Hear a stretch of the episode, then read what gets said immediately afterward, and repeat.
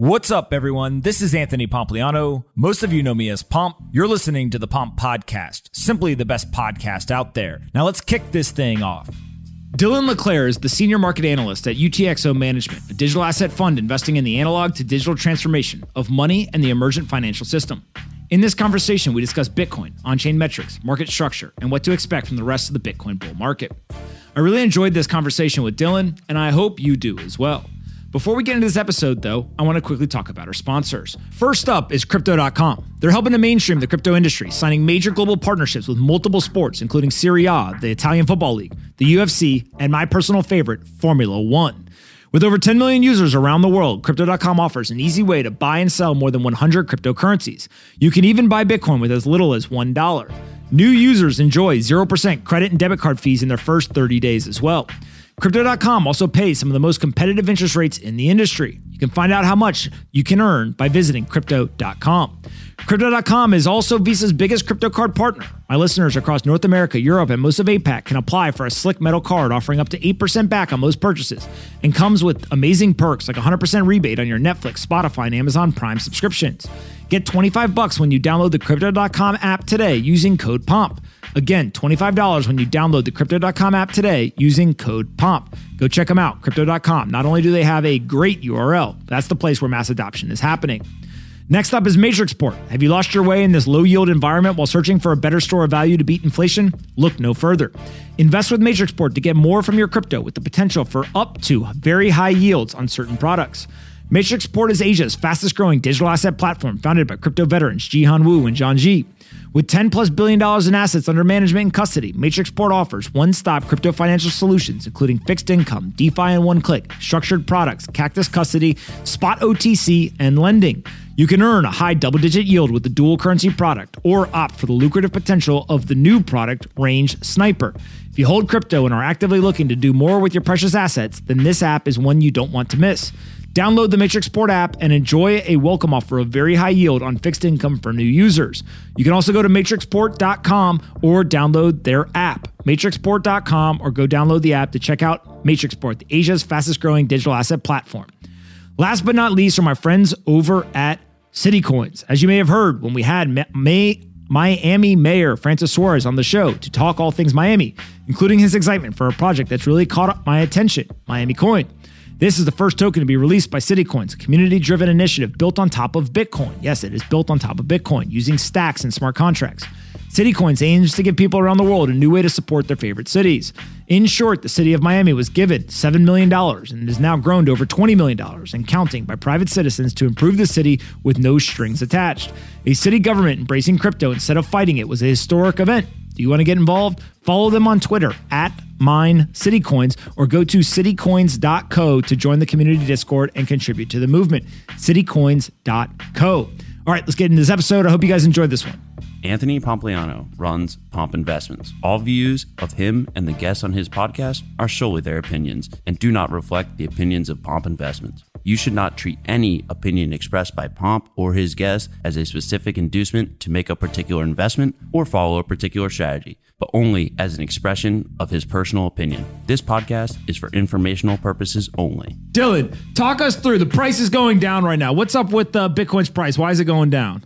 Yeah, I think it's just some uh, macroeconomic uncertainty. Uh, some of the stuff with the the new variant, which is you know you can I guess assess the validity of that uh, you know your, uh, yourself, but I think that's you know you're seeing equity sell off. You're seeing uh, you know like crude oil's down like 13% today. Just various asset classes are selling off, and Bitcoin's just kind of reacting sort of as a risk on asset. But um, you know really it's just I think investors are kind of uh, searching for a little bit of protection, not in the way that we think of it, uh, in the terms of like they're going to print a lot of money, which I think that's the response that's going to come uh, with any sort of you know macroeconomic shock uh, but just on a you know intraday time frame, I think that's what's occurring. All right, and when you see that, are there specific metrics in the Bitcoin network that you look at when there's something that appears to be affecting it from outside, like an external shock like this?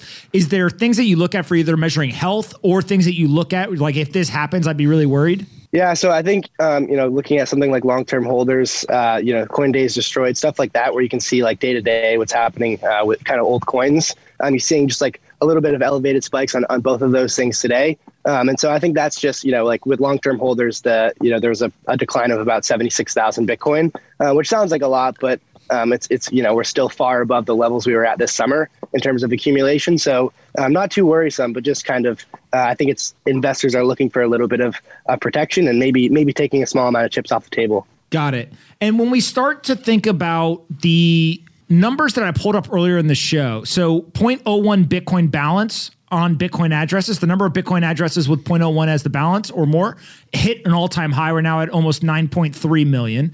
Also, 89% of Bitcoin is in profit. Do you put any credence or value to the, like some of those underlying metrics that continue to hit all time highs or remain very, very attractive? Or is this simply a game of supply demand? Everything else is uh, kind of a, a function or an outcome of the supply demand. And that's all you care about is looking at supply and demand. Yeah, so I mean, I think there's there's a couple different like cohorts of of Bitcoin investors or kind of you know um, supply and demand. There's there's the stackers and the, and the hodlers who you know Strike just rolled out hourly DCA, right? So so I set up an hourly DCA, and every single you know every single hour I'm taking some satoshis off the market, and I know there are a ton of people that are also doing that, and at, at a lot larger scale than I am, uh, all over the world. So so that's kind of like that base level demand, and you're seeing that that's that's occurred for the last 10 years and that will continue to occur uh, but you also see, you know, with the derivatives market and with the Bitcoin on exchanges, there's like a few million Bitcoin, about two, three million Bitcoin that are basically just wash traded day to day. Uh, and, you know, whether it's a headline, uh, whether it's CPI or the coronavirus, uh, you know, variant risk and, and all this stuff, it, it's just headline traders. And so, you know, they kind of whipsaw the price around over the short term, over the interim. Uh, but over the, you know, weeks, months, quarter, year time frame, uh, it's really the stackers, the hodlers, that kind of set the floor and, and, and you know kind of create this reservation demand for Bitcoin. All right. And then when you start to look at things like DCAing uh, via that, is that where you see the world kind of moving to? Is just more of like this automatic uh, DCA, streaming payments, like people just kind of set it and forget it? Or do you think that as Bitcoin's price goes up, people will still look at this as like a, a very much like macro investment thesis? Like, okay, here's my thesis. Here's what my allocation of my portfolio is. Here's what I'm willing to risk. Here's how much I'm looking for as a upside. Here's what I'm going to sell at if it, there's downside risk management like, how do you think this plays out? Is it more of an investment asset, or people really do look at it as the savings account? I think it's both, and that's what what's the fascinating thing about it is like, and I and I kind of play both a little bit myself, where I view it as my long term savings account, um, as my savings medium. You know, I have I have a, a stash that I'm not going to touch for, for decades. Um, you know, hopefully, hopefully leave it to, uh, you know, my, my kids that I don't even have yet. um, but also at the same time, it's treated as as kind of this this risk on risk off asset um, day to day. And so you know and, and, like with the derivatives like we were talking about um, you're going to see stuff uh, on the shorter time frames where where it pumps like crazy or dumps. And and a lot of people are just kind of confused by that volatility and saying how is this possibly uh, you know a safe haven uh, you know medium for for, for your long term value? But um, you know the there's kind of those those two investor classes like we talked about or maybe not investors but the savers the hodlers uh, and then kind of the day traders. And so, you know, you can you can be both, but I think for most people around the world, more and more people are kind of treating it as this savings medium, and I'm just going to passively allocate to this on a day to day basis or week to week or, whatever it is. Um, and you know, whether that's corporations, whether that's uh, Wall Street institutions, whether that's nation states, um, or just individuals, I think you know broadly more people are adopting this, and with absolute scarcity, you know, the price can only go one way in the long term. Got it. When uh, Joe and John's got questions, they're going to ask you here in a second. But uh, one other thing that I'm very interested in is uh, we've now seen Bitcoin City, and we talked a little bit about this uh, earlier in the week. But it feels like this Bitcoin-backed bond. Uh, we continue to see Samson Mow talk a ton about. There's lots of interest, lots of interest. You still feel pretty strongly that this thing's going to be like oversubscribed and lots of people are going to want access to it, like I do. Or after having some more time to think about it, like have your thoughts changed a little bit as to what the reception reception for that Bitcoin backed bond might be? I think it's pretty interesting just in the sense that, you know, with fixed income, there's there's no upside. It's really only downside in the sense that um, you're getting paid a, a, you know, a fixed amount of fiat currency traditionally with fixed income. And so any sort of inflation risk or, um, you know, usually it's not at a sovereign level, but any sort of default risk, there's really only downside. You know, if you're talking about other sorts of investments, whether it's equities, Bitcoin, you're thinking about how much can I make? But fixed income investors off, you know, they're thinking about how much can I lose? um, and with with yields around the world basically at record lows, um, you know, not even accounting for deflation or, or default risk, fixed income investors really uh, are, are, in a tough spot. So when you have kind of this this call option upside uh, with the Bitcoin exposure uh, that the El Salvador's Bitcoin bond comes with. I think a lot of you know maybe investors or, or fixed income investors that were skeptical of Bitcoin in the past are looking at this thing that's been the best performing asset probably I think eight years out of the last decade and saying, hey, uh, you know, this is this is pretty interesting. Got it, Joe. John, what questions do you guys have for Dylan? Dylan, uh, a lot of people joke about uh, everyone talking to their grandparents and their parents and their siblings and everything like that and selling them on Bitcoin uh, during the holidays. I'm curious, is there like actually anything on chain that we can look at to see if any of this is is happening on a substantial level or not? Uh, not that, not that I've seen. Um, I mean, anecdotally, um, I threw out some some joke tweets yesterday. Um, no, my my uncle Jim did not mortgage the house uh, to buy Bitcoin on the spot, but um, I, I mean, I have had all the conversations with all of them, uh, and Bitcoin did come up, you know, 10, 20 times throughout the last couple of days. And so I think that's happening around the world. I mean, uh, you know, there's there's that that Bitcoiner in the in the friend group in the family that continues to talk about it year over year, and you know the results don't lie. So um, in terms of like whether we can see that in the data in terms of yesterday, uh, I don't I don't think so. At least not from what I've seen. Uh, but I think you know there's just that that kind of that Lindy effect, uh, and you know that that crazy cousin, uh, you know, is continues continues to be right, and so you know there's something to say about that. John, what questions do you have? What's up, Dylan? Nice to see you in Florida. You look uh, you look yeah. happy. I'm glad Thanksgiving went well for you. So my question is, what is your argument for people that say like, how do I convince people when I get together with the for the holidays? How do I convince them that Bitcoin is a store value? Like what Bitcoin is? Like what is your easiest 30 second pitch for people to say? Yeah, um, I think one of the things that that worked really well for me, and it, it may not be like hold up true right now with the recent price dump, but um, I checked as of like a week or two ago, it was you took 10 bucks a day over the last four years and just passively allocated to it instead of going to the gas station or, you know, 10 bucks a day, right? It's, not too much. Um, 10 times 365 times four, that's about $14,000 passively put away. Uh, and that's of about a week ago, that was $100,000. And so obviously as Bitcoin grows, um, those returns uh, are going to be diminished. Um, the upside isn't, isn't what it was four years ago or four years before that.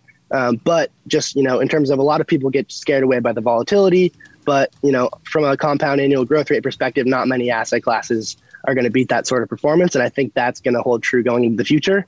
Um, and a lot of you know, there's a lot of shock and awe when you kind of throw those numbers around, saying, "Hey, you know, just ten bucks a day." You know, a lot of a lot of people that aren't investors or don't know where to even start hear that, and uh, you know, their eyes kind of get a little wide. So that's what I've been using as my kind of 30 second pitch. Boomers at the table might uh their jaws might hit the floor if you talk about the amount that it's appreciated over the last decade compared to bonds or anything else. Exactly. I mean, those treasury bonds at, you know, whatever, 1.5% don't look too attractive. Dylan, another thing that we saw this morning is uh, Singapore has uh, approved two Bitcoin spot funds. How do you think about like geopolitical competition uh, from other regulatory regimes with the United States? If the U.S. doesn't approve a Bitcoin spot ETF uh, and kind of continues to drag its feet on some of that stuff, do you see investors wanting to just go get the exposure in these other markets, or is still the U.S. kind of the king? And once it gets approved, there'll still be massive capital inflows, in your opinion? Yeah, I mean, I think U.S. capital, uh, public capital markets are the biggest in the world, and, and will continue to. You know, there, there's just no kind of competition from just total size perspective. But in terms of like the Bitcoin geopolitical kind of game theory or, or maybe jurisdictional arbitrage, it's really really interesting. And, and seeing that, uh, especially following the China ban earlier in the year, um, seeing some politicians say, you know, we have to capitalize East versus West, and and we want to come out ahead. Uh, this is a matter of national security. I mean, it's playing out how a lot of people said it would play out in theory, but it's not theory anymore. And I think that's one of the things that the biggest Bitcoin skeptics still are missing. It's like, you know, we're going to ban Bitcoin. And it's like, well, obviously we're not because there's, there's so much uh, interest in this. There's so much vested interest in this asset class, um, whether that's from the political standpoint or just in terms of the pure, pure capital behind it uh, and all the lobbying efforts that are happening, you know, beneath the surface. So, uh, you know, we still don't have a spot ETF, but uh, there's, there's just no way a ban will occur. And I think you know, eventually the pressure will mount so high that you know we have all these other countries that have it. Why don't why don't our capital markets have one? Um, and so we'll probably see that in 2022, but the timeline on that is still unknown. Got it. And then last question I have for you, and then we'll uh, we'll let you go and let you go back to your family and enjoy in Florida. Is when you look out at uh, the bull market. Obviously, this price drawdown. Uh, there's a lot of people who are nervous. They're scared. They're they're fearful. Does anything change about your outlook, or do you still see us uh, kind of in a continuing bull market and have uh, pretty um, kind of deep conviction in that price will go much much higher, you know, through the end of this year and potentially into Q1 of next year? Yeah, I mean, I think in terms of like the, the thesis, it's completely unchanged. In terms of the recent events over the last week, over the last couple of weeks, uh, we talked earlier this week about the dollar strengthening against other fiats, um, and even though you know inflation is running hot in the U.S., uh, a strengthening dollar in the global uh, economic system is is is bad news for all asset classes. Uh, and so you know that's what we saw in, in 08, that's what we saw in 2020. Uh, but but the good news is any sort of response to some sort of uh, dollar shock and, and asset sell off is more of the same, right? So you know, it's kind of heads heads you win, tails uh, you also win, in the sense that they're going to continue to have to print a lot of money. Uh, the response can be more of the same, and even if the you know the Fed or you know politicians jawbone, we know what's going to happen. Money supply is going to increase, and you know basically equities in every sort of asset class, Bitcoin included, even if they don't admit it, uh, keeping that price sustained is a matter of national security. Just with with you know how the the financial system, the economic system is currently. Uh, stocks, everything can't go down for a sustained period of time, uh, just because with how the fiat system is built. And so, you know, we kind of know the long game is that, you know, if there's a shock to the downside, it's an opportunity um, because you know the response will be more of the same, and Bitcoin is the asset you want to hold in that scenario. Makes sense to me. Real quick follower check. Dylan's at 89,000. Me- means by the end of the month, he'll be at 100. Keep tweeting. Don't mess up. Keep tweeting. Be at 100 by the end of the year. That means we got to put one big 50K follower month together in December, and we're at 150K like I said he would be. You you got it in you? I think so. Hopefully, John, you, can On you get to 100K by the end of the year? I'm trying. it won't be for lack of effort, I'll tell you that. All right, Dylan. I, I appreciate you taking a few minutes to uh, to jump on here. Uh, obviously, you've been uh, been all over a lot of this stuff, and uh, uh, we appreciate all the uh, the data you've been sharing. Joe, John, you got any last comments, thoughts, statements? I'm trying to order his Chick Fil A over here. I appreciate you joining us for Thanksgiving, Dylan. I hope you have uh, a wonderful holiday season, and we'll talk soon. Good luck to the 150. Go follow Dylan. What is it? At Dylan LeClair? underscore. Yep. Underscore. Gotcha. All right, buddy. Cheers, thank, guys. thank you so much. Appreciate you. Happy holidays.